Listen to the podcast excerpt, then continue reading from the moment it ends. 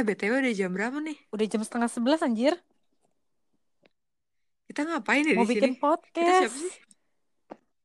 Gitu ya? Jadi kita harus kenalan dulu kali ya. Iyalah.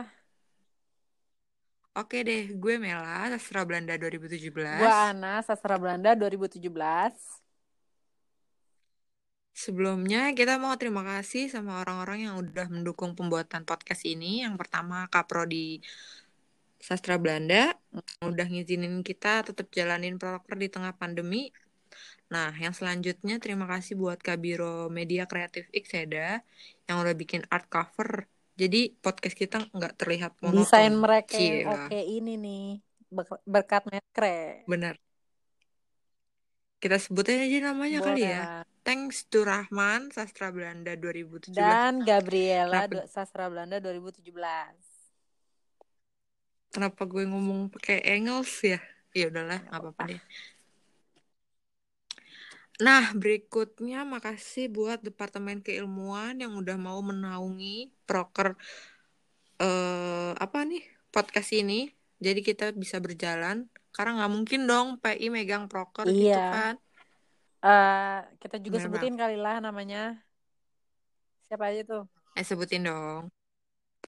Jasmine Sastra Belanda 2017 dan Rania Sastra Belanda 2017. Kayaknya ini sekumpulan Sastra Belanda kroco-kroco 2017. 2017. Gak apa-apa. Sekarang kita bahas apa ya? Kita bahas diri kita Iya, sendiri boleh, kali ya. Eh, mungkin dari ketua dulu nih. Sebagai ketua, Wamela. Sumpah anjir. Ngakak banget. Halo semuanya, gue Wamela Nugiadanti, biasa dipanggil Wamela. Kuliah di Sastra Belanda dari tahun 2017. Sekarang lagi semester 6. Bener gak sih gue semester 6? Iya, kita masuk kita semester 6. Oh ya, sorry lupa udah tua soalnya. Oh berarti dikit lagi, eh dua semester lagi kita lulus cuy. Cuy, amin. Wuhu. Eh, lanjut lagi tentang diri gue. Sekarang lagi menjalankan tugas sebagai Ketua Ekseda FIB UI 2020 dengan segala keterbatasan yang saya miliki. Anjas pakai saya. Saya berusaha melakukan yang terbaik untuk teman-teman saya. Oh iya, nama kabinet. Nama kabinet. Enggak, enggak. Bukan nama kabinet. Apa tuh? Slogan Slogan kita. Ekseda tahun ini. Ekseda for Art itu terinspirasi dari eh semboyan Budi Utomo kalau nggak salah. Waktu itu India for Art.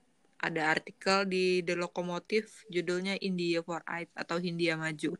Nah, dengan semangat yang sama itu, gue dan Ana mau mencoba membawa kemajuan di himpunan kita ini. Amin. Lanjut lagi ke diri gue. Eh, tadi nama lengkap gue udah ya, Wamela Nugidanti. Itu artinya Wamela Jawa Melayu. Dan Nugiadanti artinya anugerah yang dinanti karena gue anak pertama. Terus apa lagi ya? Nyokap gue nyesel gak ya ngasih nama gue kayak Belum, gitu? Mel. Kayak Belum, belum. jadinya Belum nyesel. manusia seperti ini gitu. Lanjut. Lanjut lagi hobi kali ya. Hobi gue baca. Buku favorit gue nggak ada sih sebenarnya. Gue baca segala macam hal. Tapi kalau misalkan disuruh pilih salah satu, eh nggak salah satu, satu buku yang paling gue suka, gue bakal jawab catatan seorang demonstran Sohoki. Nah udah kebaca kan, mulai mulai kebaca kebaca. nih orang yang Kayak Wamela tuh seperti apa udah mulai kebaca nih. eh, tokoh favorit gue Gi dan Khairil. Gak ada yang gak ada yang Jadi nggak heran gue lah. melankolis. Iya, jadi gak heran gue melankolis karena emang panutannya Khairil dan Suhoki. bisa dilihat. Mending gue ganti nama gak sih jadi Wamelankolia. Gak Mel, gak usah Mel. Udah bagus, Bagus Wamela tau. Nugaya Nugiadanti. Anugerah Mel. Nah, Gak usah diganti-ganti gitu. oke Oke, sip. Lanjut dong kalau lu sekarang. Kayak gue udah cukup deh, udah banyak. Hmm, kalau dari gue juga sebenarnya nggak jauh beda dari Wamela ya. Eh, nama gue Arkiana. uh, sastra Belanda 2017 dan sekarang ini juga menjalani semester 6 dan semoga lulus di semester 8 nanti. Amin. Uhu. Udah tua nih. Amin. Uh, apa lagi ya? Tadi apa aja sih Mel? Aduh, hobi. Hobi, hobi, hobi Eike tuh tidur kali ya. Sama mungkin gambar. Artsy gitu anaknya. Bener banget. Iya bener-bener lu suka banget gambar nah, sih. Sama Parah. mungkin kadang suka bikin puisi. Tapi nggak sebagus Khairil, maaf ya. Apa-apa dong latihan. latihan. kita. Uh, Khairil juga apa? Khairil juga nggak suka kadang-kadang sama puisi dia. Itu menjadikan dia seniman yang baik. Merendahkan diri. Merendah untuk iya, meroket. Ya merendah ya untuk meroket semboyan kita. Uh. Pelukis pelukis favorit siapa nih? Pelukis favorit? Gak ada sih sebenarnya. Menjalani Kalo gue ada sendiri. Dong, gue ada. Gue malah ada, padahal gue gak bisa ngelukis. Siapa? Vincent van Gogh. Nah, mulai Bukan, terlihat mulai lagi kan terlihat ya. lagi nih Mamela. Gua... Kalau gue masih bayang-bayang nih. Gue orangnya kayak gimana.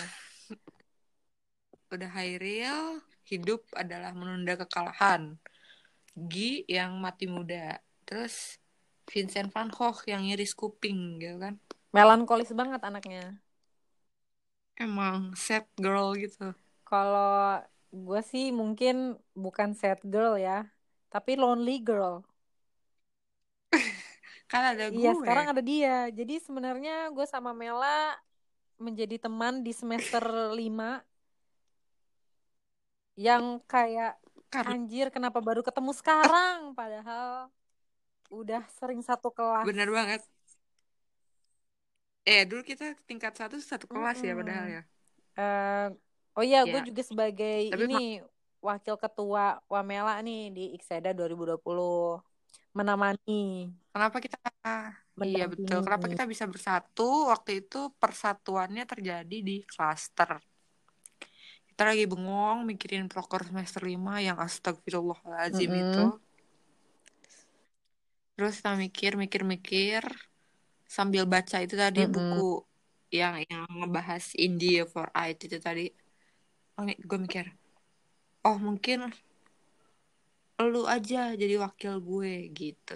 Dan tapi habis gue nawarin dia jadi wakil gue malah udah capek tuh nggak mau jadi ketua lagi. Tapi akhirnya karena satu dan lain hal ya terjadilah ini semua. Terjadilah ini semua. Dan gue juga tertarik eh tertarik bukan tertarik apa ya tercemplung lah istilahnya oleh Wamela ini jadi gue tuh orangnya kalau kata Suhoki itu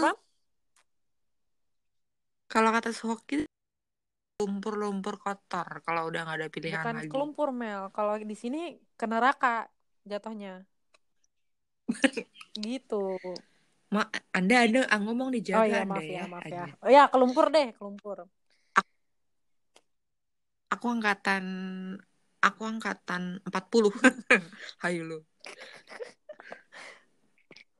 Jadi padahal 40 belum ada sasbel. Nah, ngomongin tentang sastra Belanda, kita bakal ngejelasin sedikit tentang sastra Belanda. Nggak sedikit sih, lumayan. Iya. Dan lumayan kebetulan, banyak nih bahannya udah gue hmm, tulis. Hmm, kebetulan Wamela ini sudah mencari-cari, sudah meneliti, sudah meneliti apa yang pengen kita bahas sekarang ini.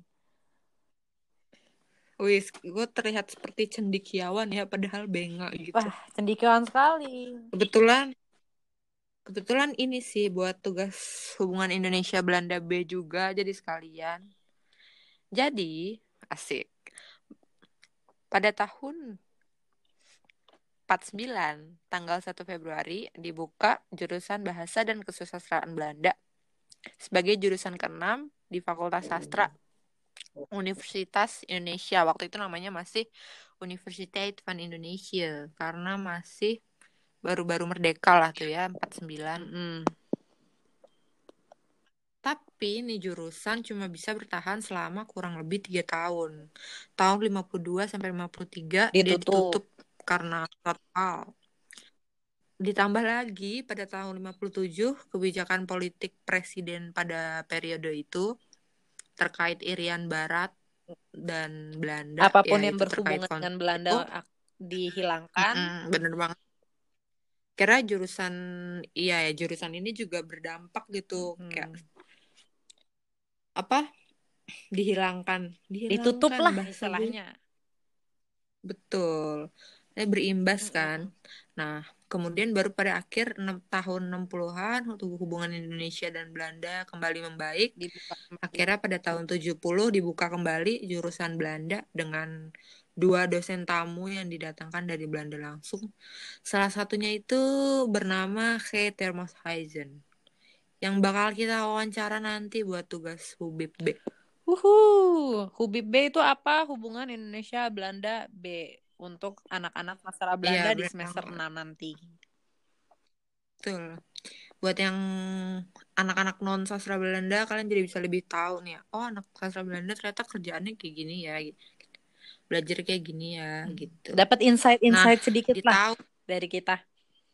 betul banget betul banget nah di tahun kita ngerekam podcast ini nih di tahun 2020 program studi Belanda yang kembali dibuka tahun 70 tadi sudah berumur 50 tahun alias setengah abad Huh. sebenarnya kita kongres seharusnya di bulan April Mm-mm. ini kemarin tapi karena pandemi akhirnya diundur semoga tetap berjalan di tahun ini ya karena perayaan setengah abad sayang banget gak sih kalau Iya. dilewatin Eh, tadinya ingin merayakan juga 50 tahunan ini di Universitas Indonesia di Fakultas Ilmu Budaya dan itu sudah dipersiapkan banyak banget ya Mel ya. Udah banyak iya banget betul eh, orang-orang penting dari Belanda yang mau datang ke Indonesia yang diundang. Tapi karena ya pandemi ini mungkin semuanya harus dimundurin lah, bukan mundur dibatalin. betul semoga tetap terlaksana di tahun ini. Mungkin di semester depan. Amin. ya itu tadi tentang penutupan ya tentang sastra Belanda yang sebenarnya ada di tahun 49 tapi tutup kemudian buka lagi tahun 70 sebenarnya nih jurusan menurut gue ya pribadi bahkan kenapa gue bisa masuk jurusan ini karena menurut gue itu ya penting banget mempelajari bahasa Belanda. Terlebih bahasa Belanda bukan bahasa internasionalnya PBB Hmm. tapi Indonesia dan Belanda punya hubungan yang sangat erat pada zaman dulu jadi seharusnya kita belajar dong bahasa itu Iya. karena di zaman Belanda yang bisa mempelajari bahasa Belanda tuh kan hanya orang-orang tertentu. Sementara dokumen-dokumen negara pada saat itu ya kebanyakan Bahasa bahasa Belanda. Belanda. Jadi seharus iya, jadi seharusnya kita lebih ini aja sih kayak apa ya, lebih aware gitu loh sama bahasa Belanda ini. Jangan sampai arsip negara kita sendiri malah kita yang nggak ngerti gitu. Lanjut. Kayak mulia, kayak mulia banget gitu gue ngomongnya ya. Itu tadi soal sastra Belanda, sekarang kita beralih ke himpunannya dong. Setiap jurusan di FIB UI mempunyai himpunannya masing-masing. Nah, sastra Belanda ini punya himpunan yang namanya Ikseda. Ikseda, Ikatan Kekeluargaan Seksi Belanda tadinya. Kemudian seiring berkembangnya waktu, berkembangnya zaman, berkembangnya segala macam mengikuti perubahan zaman, akhirnya nama himpunannya ikut berubah menjadi Ikatan Kekeluargaan Studi Belanda. Nah, nih Ikseda sendiri ini digagas oleh empat orang. Yang pertama dia Wulandari, yang kedua Wiki Sujoyono, kemudian Linda Sumilat, dan Sri Muling- Mulungsih. Nah, eh, Ibu Dia dan Ibu Wiki ini aktif di Senat FS, kemudian Ibu Linda Sumilat merupakan aktivis GMKI. Apa itu GMKI? GMKI adalah Gerakan Mahasiswa Kristen Indonesia yang sebenarnya tuh udah lama ada di Indonesia dari tahun 50. Bahkan cikal bakalnya itu dari tahun 32 organisasi, organisasi bernama Christelijke Studentenvereniging op Java. Nah, IKSEDA ini dibentuk pada tahun 76 dengan dukungan mahasiswa sastra Belanda angkatan 73 sampai 76 dan didukung juga sama ketua Senat Fakultas Sastra Poppy Julia yang merupakan mahasiswa antropologi. Waktu itu antropologi masih jadi bagian Fakultas Iya. Sastra. Iya, dulu namanya masih Fakultas Sastra ya, karena sastra dari bahasa Sanskerta itu artinya budaya atau ilmu, tapi seiring berkembangnya waktu, sastra mengalami penyempitan makna. Akhirnya Fakultas Sastra berganti nama menjadi Fakultas Ilmu Pengetahuan Budaya yang kita tahu sekarang. Nah, lanjut. Gitu. Di Ikseda ini ADART itu dibuat pada tahun 1978 yaitu ta- setahun sesudahnya kepengurus eh setahun Eh, dua sesudahnya tahun, dua kebentuknya kepengurusan ya. Oh iya, dua tahun ya. Dua tu- dari 76. Iya, dua tahun. Tuh. Pada masa kepengurusan Ibu Linda ya. Betul. ADRT disusun pada masa kepengurusan Ibu Linda. Dan di tahun 78 itu pertama kali juga diadakannya inisiasi semacam kaderisasi atau pelantikan untuk regeneralisasi Ikseda kayak gitu. Untuk menyambut eh, anggota-anggota baru eh, kepengurusan Ikseda. Betul.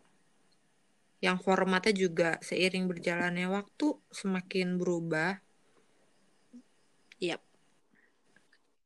Ya, ada banyak sekali perdebatan tentang ini ya. Iya. Tapi tentu saja tidak kami sebutkan di sini karena itu rahasia negara. Nanti juga ada isu yang kita pengen angkat, tapi mungkin bukan di episode pertama ini ya. Mungkin nanti ada Iya, waktunya. benar banget. Sekarang kita lebih fokus ke cuap-cuap aja ringan-ringan dulu pertama ya nggak sih? Iya, biar otaknya nggak berat-berat banget lah untuk episode pertama ini. Tadi sastra Belanda udah, Ikseda udah. Sekarang kita ngomongin apa? Ngomongin Belanda kali ya? Boleh, boleh, boleh. Belanda. Kalau ngomongin Belanda, apa sih yang kepikiran di benak kalian? Pasti penjajahan atas Indonesia, ya kan? Nggak jauh-jauh dari penjajahan Belanda. Belanda ini gimana ya? Gue juga bingung negara kecil tapi gila definisi nenek moyangku seorang pelaut Iya, tau boleh. gak sih? Iya, iya, iya. Kayak dia meng-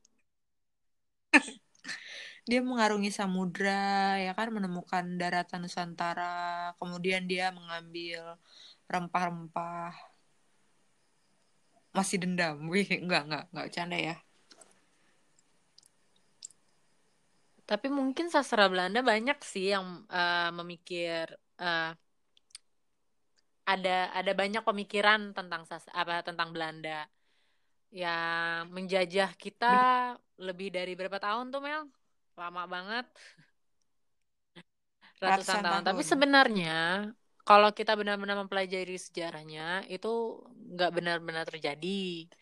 Kalau kita tuh hanya dijajah untuk eh berapa tahun? pokoknya abad 16 tuh masa Iya. Portugis di Nusantara. Terus tahun 1602 sampai 1800 itu masanya VOC emang emang tujuannya berdagang gitu ke Indonesia bukan untuk pemerintahan dan segala macamnya memang untuk berdagang dan sempat juga ada Mm-mm. kerjasama ya dengan eh, Kerajaan-kerajaan raja-raja di Indonesia. yang ada yang eksis di Nusantara pada saat itu.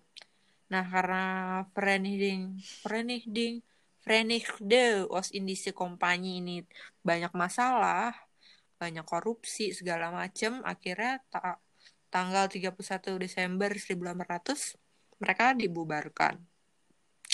Setelah masa VOC masuk ke mas Republik Batav, masa masa di mana Napoleon Bonaparte Perancis itu ngutus Dendels untuk jadi gubernur jenderal di tanah Nusantara. Itu berlangsung dari tahun 1800 sampai 1811.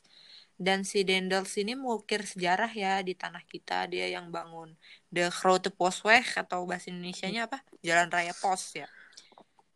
Dari Anyer sampai Panarukan Mm-mm. itu yang sam yang hampir 1000 kilometer hanya dibangun dalam waktu satu tahun Ayo saja. kita belajar sejarah lagi di SMA dan di SMP. Ini ini semua di Emang dikaitkan loh. Jangan pada lupa. tadi tuh De Grote Postweg dibangun 1807 sampai 1808. Cuma setahun dan itu hampir berapa? 1000 kilometer Bayangin bayangin. pada zaman Tapi ya kayak gitu dibangun Postweg itu hanya setahun. dan hanya setahun. Bisa dibayangkan kenapa itu menjadi sesuatu yang sangat eh, bukan spesial ya, tapi menonjol dalam sejarah ini. Menonjol Ya, plus mengerikan mengerikan ya. Dibangun dibangun di atas tulang belulang Iya, manusia, men. Keringat dan tulang belulang. Kayak di SM kayak di SMP dan SMA nggak dibahasnya detail Enggak itu sih ya. Ya, you know lah. You know lah buku pelajaran bahasa Indone- ba- eh buku pelajaran sejarah Indonesia kayak gimana. Setelah si Republik Batavia Dendels ini, ya Perancis sempat nangkring sebentar itu di tanah Nusantara, masuk ke masa Inggris dari tahun 1811 sampai 1816. Itu zaman-zamannya Thomas Stamford Raffles yang nemu bunga bangkai. Kalau kalian ingat, Ingat ingat dong, dong, ini juga ada ingat. di sejarah. Sama yang nulis The History of Java. Penting banget tuh buku kalian kalian harus baca. Padahal gue belum baca juga. Gue juga belum. Tapi sangat dianjurkan untuk dibaca supaya kita Tebel banget, Iya Cong. sih. Gila Tapi itu membuat kita lebih mengerti in Nusantara Ya pada benar-benar zaman benar. pada zaman itu ya. Terlebih dia bukan orang Jawa asli, jadi bisa lebih objektif memandang budaya Jawa Iya. kayak gimana ya kan. Kelar 1816 masa-masanya Inggris bercokol. Nah, ini baru masuk nih masa kolonial Hindia Belanda. Yaitu tahun 1817 sampai 1942 sebelum Jepang masuk. Jadi Hindia Belanda tuh berlangsung selama berapa tahun tuh ya? Coba deh hitung. 1817 sampai 1942. Buka kalkulator kali Iya, ya. buka kalkulator deh. Nih, Maaf kami anak sastra nih bukan Eike buka kalkulator. bukan anak FMIPA atau matematika gitulah ya. Maklum. Padahal dulu pas SMA gue jago matematikanya tapi ya 6 semester di sastra gitu. Udah lupa semuanya. 19 42 kurang 18 17 125 tahun. Jadi Hindia Belanda ini eksis selama 125 tahun. Lama juga itu ya. Jadi kalau dipikir-pikir ya kolonialisme mungkin dari 1800 ini udah ini ya udah mulai. Tapi ya berarti kita nggak dijajah selama 350 tahun, tiga setengah abad, eh tiga setengah abad itu enggak ya. Itu cuma ya mungkin penyampaian dalam pidato-pidato untuk membakar semangat nasionalisme aja. Membakar semangat nasionalisme yang waktu itu sedang padam. Eh betul. Terus agak bikin apa? Apa nih? Kok Apa nih? Nggak kok ada ya kosa kosakatanya hilang? Kita anak sastra Mel, jangan bikin malu dong. Iya pokoknya itulah tiga setengah abad tapi ya nyataannya toh nggak gitu gitu. Setelah 1942 masuklah masa Jepang selama tiga setengah tahun. Kalau ini benar tiga setengah tahun. Tapi nyokap gue pernah bilang Apa ke tuh? gue, kata kakek gue, tiga setahunnya tiga setengah tahunnya Jepang di Indonesia, enggak di Nusantara, itu tuh lebih sadis daripada tiga setengah abadnya Belanda. Mungkin. Mungkin Mungkin kali. kali ya dari segi Ini membuat gua rada mikir soalnya. Bisa. Dari segi apa ya yang mereka lakukan selama tiga setengah tahun Iya. itu. Kita jangan ngomong aneh-aneh, jangan terlalu Oh iya. politis, ter dikira Iya. yang enggak Eh, enggak otaknya jangan terlalu berat. Ini masih episode 1 Mel. Ayo kita ringankan lagi untuk para benar para benar pemirsa, para pemirsa, para pendengar. Nah, oh ya fun fact sastra Belanda cuma ada di Indonesia di Asia Tenggara Makanya kalau mau ngambil sastra Belanda datang ke Indonesia. Kita kita Betul unik, kita banget. merupakan fa- uh, jurusan unik. satu-satunya di Asia Dan Tenggara mungkin banyak dari kalian yang mikir, aduh, sastra Belanda mau jadi apa? Hey, dokumen-dokumen penting di Indonesia hanya kita yang bisa mengerti. bener banget walaupun terjemahinnya juga agak-agak sulit ya Cong banyak istilah-istilah tua arkais gitu. Tapi setidaknya kita udah mulai mendapatkan bekal-bekal sedikit lah. bener banget sih. Menurut gue itu harus mulai diterjemahkan dengan Mm-mm. baik sih. Karena ya banyak banget kan panjangnya tuh sampai berkilo-kilometer kalau kata dosen-dosen kita. Tapi nggak nggak bisa diterjemahkan dengan baik karena penutur bahasa Belanda di Indonesia sedikit sekali Jadi buat kalian mau uh, penasaran sama sastra Belanda, sok atuh silakan karena menurut gue dan Mela ini termasuk jurusan yang lumayan seru untuk dibahas, apalagi untuk hubungan Indonesia Belandanya, hubungan sejarahnya. seru dan Penting, penting juga penting untuk sih. kita mengetahui cikal bakal apa yang telah terjadi di Indonesia pada zaman-zaman dahulu itu. benar supaya kita belajar lebih objektif Iya. juga kalau mungkin kita belajar sejarah di pas di bangku sekolah menengah dulu Indonesia sentris kan sudut pandang Indonesia itu mungkin kita jadi termakan oh ini eh, bangsa ini jahat Iya. banget gini gini gini gini kenyataannya juga tidak separah itu ya ada beberapa juga kesalahan bangsa kita mungkin di masa bersiap juga Iya. itu pejuang ya disebutnya pejuang di Indonesia tapi mereka juga melakukan kekerasan yang tidak sepantasnya pada orang-orang Eropa. Benar. Jadi intinya apa? Intinya balik lagi ke kemanusiaan. Kemanusiaan jangan pernah dilupa. Ini kita sebagai manusia, kita diberikan akal, diberikan rasa kemanusiaan dan untuk kalian apalagi umurnya yang udah mungkin banyak dari kalian yang mungkin udah di bangku kuliah atau di bangku eh, SMA, jangan lupa kalau kemanusiaan itu adalah nilai yang paling terpenting di dalam seorang manusia. Betul. Ya itu yang membedakan kita sama sama binatang. Kita punya otak, kita punya akal yang dikasih Tuhan kalau lo percaya Tuhan untuk membuat dunia menjadi lebih Iya. baik. Anjay. Lakukan apa yang menurut kalian benar, menurut insting itu juga nggak jauh-jauh kok. Ini Opa Erasmus bangga nak mendengar Ah, kita. amin. Ayo, hidup kemanusiaan. Nangis. Moral, Asik. moral. Ayo kita mengedepankan moral. Nah, Ini tuh kita udah mulai kayak orang ngigo tahu. Ini udah jam berapa nih? Udah jam 11. 11 tapi malam. justru pemikiran-pemikiran jam segini yang apa ya, yang bernilai kadang. Tapi kadang saking bernilainya ya. ke mana-mana. Betul, Iya. ngablu jadinya. Eh, sama mau ngasih tahu juga, sebenarnya kita juga nggak bakal jauh-jauh pembahasan kita untuk bulan-bulan ke depan, nggak jauh, nggak akan jauh dari kemanusiaan. Ya nggak sih Mel? Nggak jauh, nggak jauh-jauh dari Kemanusiaan, sejarah. Iya, Ah, terutama sejarah sih karena apa yang terjadi di masa lalu mempengaruhi masa kini dan akan menentukan masa depan. iya benar sekali. Ini gue diketawain anak SKS gitu. Enggak kok. Kita, kayak anak kayak anak SKS dengernya ini ini yang SKS gue atau oh, iya Mel benar, gitu. benar. Lanjut. Lalu apa lagi ya yang bisa kita bahas dari Belanda? Si unik ini.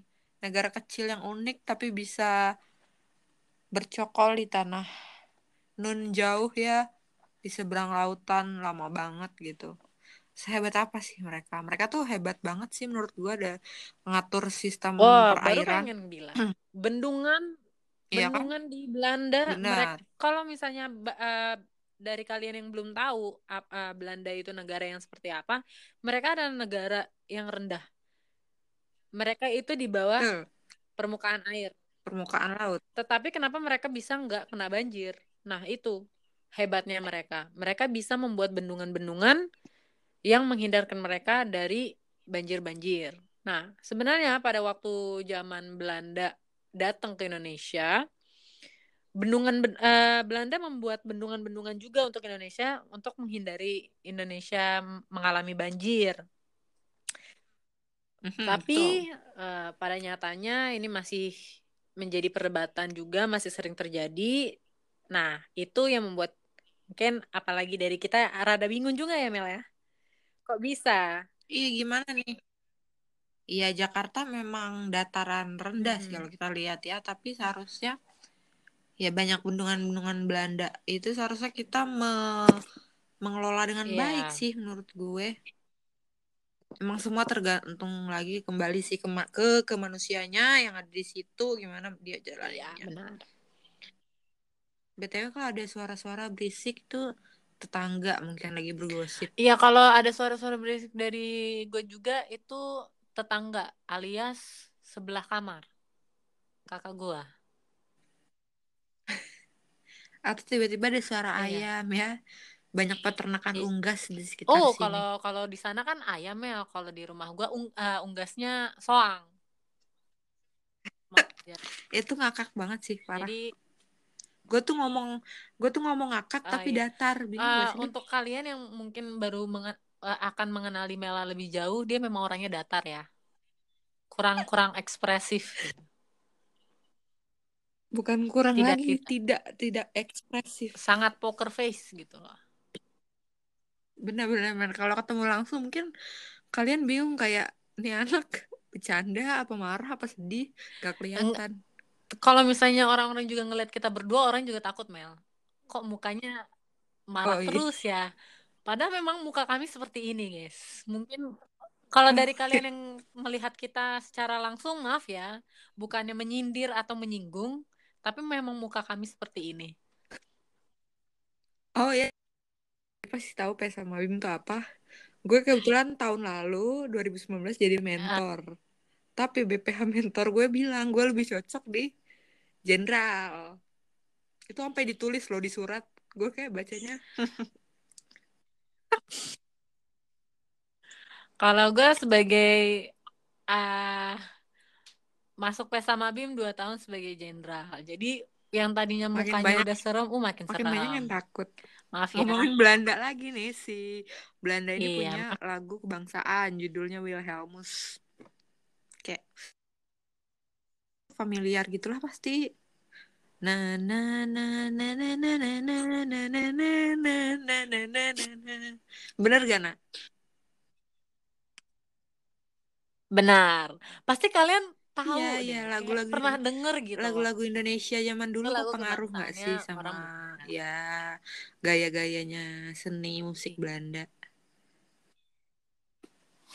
dan si Wilhelmus Iya. ini 15 stanza kalau kalian mau tahu jadi bersyukurlah kita orang Indonesia thanks to Banyak Wage banget. Rudolf Suprat Supratman yang nyiptain Indonesia Raya Yang betul memberikan hanya Indonesia tiga tanah stanza ya, airku, Mel. tanah tumpah darahku. Terus stanza kedua Indonesia tanah yang mulia, tanah kita yang kaya. Stanza terakhir Indonesia tanah yang sakti, tanah kita yang suci. Un- hanya tiga. Kalau misalnya Belanda 15. Coba dibayangkan. Jadi makanya kalau ketika Belanda uh, menyanyikan lagu kebangsaannya mereka nggak Pasti. full ya, karena emang Dipotong. terlalu banyak. Kita aja yang tiga stanza cuma satu stanza kalau bendera. Oh ya, kalau masih penasaran Gimana sama lagu Wilhelmus mereka? kayak gimana sih? Kalian tuh mungkin bisa nonton film biopik ya, biografinya Wage, Wage Rudolf Supratman. Itu di situ ada adegan upacara upacara bendera pada zaman Hindia Belanda. Nah, itu menyanyikan lagu kebangsaannya, lagu kebangsaan Belanda yaitu Wilhelmus gitu.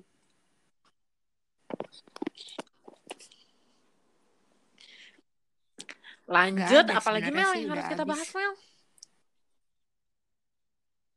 Mungkin sastra Belanda di Enggak, jurusan sastra Belanda aja kalau gue lagi pulang nih atau berangkat kampus suka ditanya kan sama Mm-mm. driver Gojek kayak dek kuliah apa gitu "Eh, kuliah sastra gitu kan gue bilang ini pasti mau Nah, pertanyaannya Oh, sastra apa? sastra apa? Gue jawab sastra Belanda. Terus pernah nih bapak-bapak ngomong gini, Oh, langsung. ah sastra Belanda, ingin Belanda berkuasa lagi ya? Kayak bingung gak sih lu, lu mahasiswa, tar waktu itu gue semester 3 atau semester 4, lu mahasiswa semester 3, semester 4 ya polos-polosnya, nggak merancang gerakan separatis apa pun, tiba-tiba dituding, kamu ingin Belanda berkuasa lagi ya? Kayak, no sir, Ah, tentu tidak. nih Tentu tidak, Bapak. Maaf. Tapi satu lagi, Nih, satu lagi tuh gue pernah juga ditanya sastra apa, sastra Belanda. Kalau yang ini dia positif reaksinya. Oh Belanda ya saya tahu kosakata Belanda. Menir kan menir. Terus apalagi ya? Oh Godverdomme. Dia tahu Godverdomme. Ya. Jadi untuk kalian yang nggak tahu apa itu Godverdomme, itu Betul. adalah Kayak- kata-kata kayak yang termasuk kasar. Apa ya? Artinya bodoh. Gitu kali ya. Bodoh. Ya, ya segitulah. Bukan Eh, bodoh ya. Apa ya? Iya, sialan. Tolong sialan. jangan ditiru. ya. Tapi jangan tolong jangan di ini ya, jangan diikutin ya. Kita memberikan Betul. ilmu, bukan ingin Atau kalian ditulis aja buat karya sastra gitu. Jangan kalian pakai di cakapan Iya. sehari-hari itu kamu tidak nanti Iya. iya bener banget. Tidak senonoh, Ini kayak podcast tidak senonoh podcast kita gue ubah Apalagi- settingnya mungkin ya jadi eksplisit konten karena dari tadi Oh, boleh, boleh. 18 ngumpat-ngumpat plus. terus. Iya. eh mungkin juga kalau misalnya ada kalian yang penasaran sama Bel- eh, Belanda apa ya gimana sih hubungannya? Jangan lupa kakek nenek kalian mengalami masa-masa itu. Jadi kalian bisa tanya bagaimana dari sudut pandang mereka, negatifnya, positifnya. Kita harus hati-hati ya, jangan lihat ah Belanda gini gini gini gini padahal sebenarnya Iya. enggak Karena Nggak yang ditentang gitu. founding fathers kita pun bukan Belanda sebagai Belanda ya, tapi kayak menentang imperialisme dan kolonialisme yaitu suatu Iya. apa ya penjajahan suatu bangsa atas bangsa lainnya gitu. Bangsa lainnya lebih rendah daripada bangsa yang satunya itu yang ditentang sebenarnya bukan kita seharusnya teriak-teriak anti asing, anti ini, anti itu segala macem tapi seharusnya yang Iya. kita asah rasa kemanusiaan kita. Jadi ceramah ya. Benar sekali. Mm-mm. Nggak apa-apa. Ini eh, sabar juga ya, gengs. Kita sebagai mahasiswa semester 6 yang ingin memberikan wejangan-wejangan, Kelihatan banget tua. didengerin aja. Kami kami para para tetua ini pengen memberikan wejangan-wejangan. Kalau misalnya dunia tuh bukan materialistis lah. Bukan hanya material, bukan hanya uang, bukan hanya popularitas atau apa pun itu, tapi kemanusiaan yang paling penting. Betul, Tanpa itu kemanusiaan kalian paling penting. siapa-siapa. Uang tidak menyelamatkan segalanya. Oke, mulai terlihat ya. Saya condong ke sayap mana? Hmm, Iya. sayap Kami kami kami Sayap condong bukan ke kanan, pokoknya. sayap mana? duar besok hilang. Iya, benar. Enggak ya, udah reformasi kan. Enggak. Udah reformasi Mel, enggak enggak mungkin hilang lagi. Kita yang menghilangkan Kabur. diri sendiri. Iya. Daripada menghilangkan sama orang lain kan, Sebenarnya apa yang pengen menghilangkan kita sampaikan sendiri di aja. podcast kali ini udah kesampaian semua sih. Belanda, sastra Belanda, ekseda, diri kita, Iya, ini dan umpatan-umpatan tadi yang jangan ditiru guys. iya. Uh, maaf juga untuk mungkin ada pembahasan-pembahasan yang kurang apa ya kurang serp dari kalian atau mungkin aduh pembahasannya kita ngomongnya nggak jelas nih atau gimana. Maklum ya kami adalah orang-orang yang kepalanya terlalu ramai dengan karnaval. Bener bener bener pikirannya lompat-lompat apalagi udah jam segini. Iya Iya, maaf juga ini episode pertama mungkin uh, bisa memberikan kita kritik dan saran. Kita akan lebih baik ya untuk di episode-episode selanjutnya. Dan dinantikan banget untuk episode-episode selanjutnya karena isu-isu yang bakal ya, kita bawa itu seru-seru banget nggak sih? Dan akan berkolaborasi mantap, dengan mantap, Pol. departemen spesial lah ini. Tunggu aja nanti bulan Juni. Iya. Iya, nanti kalian denger sendiri dan kita juga punya iya, bakal bawa-bawa tamu. tamu ya. Iya, jadi bukan cuman kita berdua aja nih. Betul, bakal. supaya kalian gak bosen. Kita nanti akan ngajak-ngajak bakal orang. diputer-puter juga shiftnya. Asik shift. Ah iya benar sekali. Tapi kayaknya walaupun diputar shiftnya kita berdua akan tetap di situ kayaknya kita nggak ada kerjaan soalnya. Karnavalnya cuma di pala tapi di badannya nggak ada apa-apa. lagian emang cek iya. Nggak apa-apa. Dikit lagi kita ikutin udah aja lah ya. hari udah bakal tanggal 1 Mei. Selamat hari buruh. Gue selalu bersimpati dengan para buruh. Tanpanya gue mungkin nggak akan bisa pakai baju yang gue pakai sekarang celana yang gue pakai sekarang sepatu yang gue pakai sekarang. Bener nggak bisa menikmati apa pun Betul. yang kita gunakan sekarang tanpa mereka. Jadi berterima kasih juga untuk para buruh.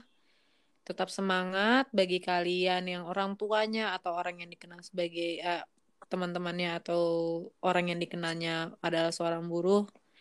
Salamkan doa, salamkan Semoga semangat dari kami. Nasib kalian semakin semakin hari, semakin ke depan, semakin baik lagi. Orang yang berusaha akan mendapatkan imbalan. Kita mulai kedengeran kayak remaja-remaja itu tahun 60-an gitu. Oma-oma. Iya, maaf ya. Kami umurnya baru 21 ya padahal 20 21. Tapi omongannya udah tua banget gitu. Gak apa-apa. Jiwa jiwa ya, kami memang tua, jiwa dan pikiran kami memang aja deh gimana jadinya.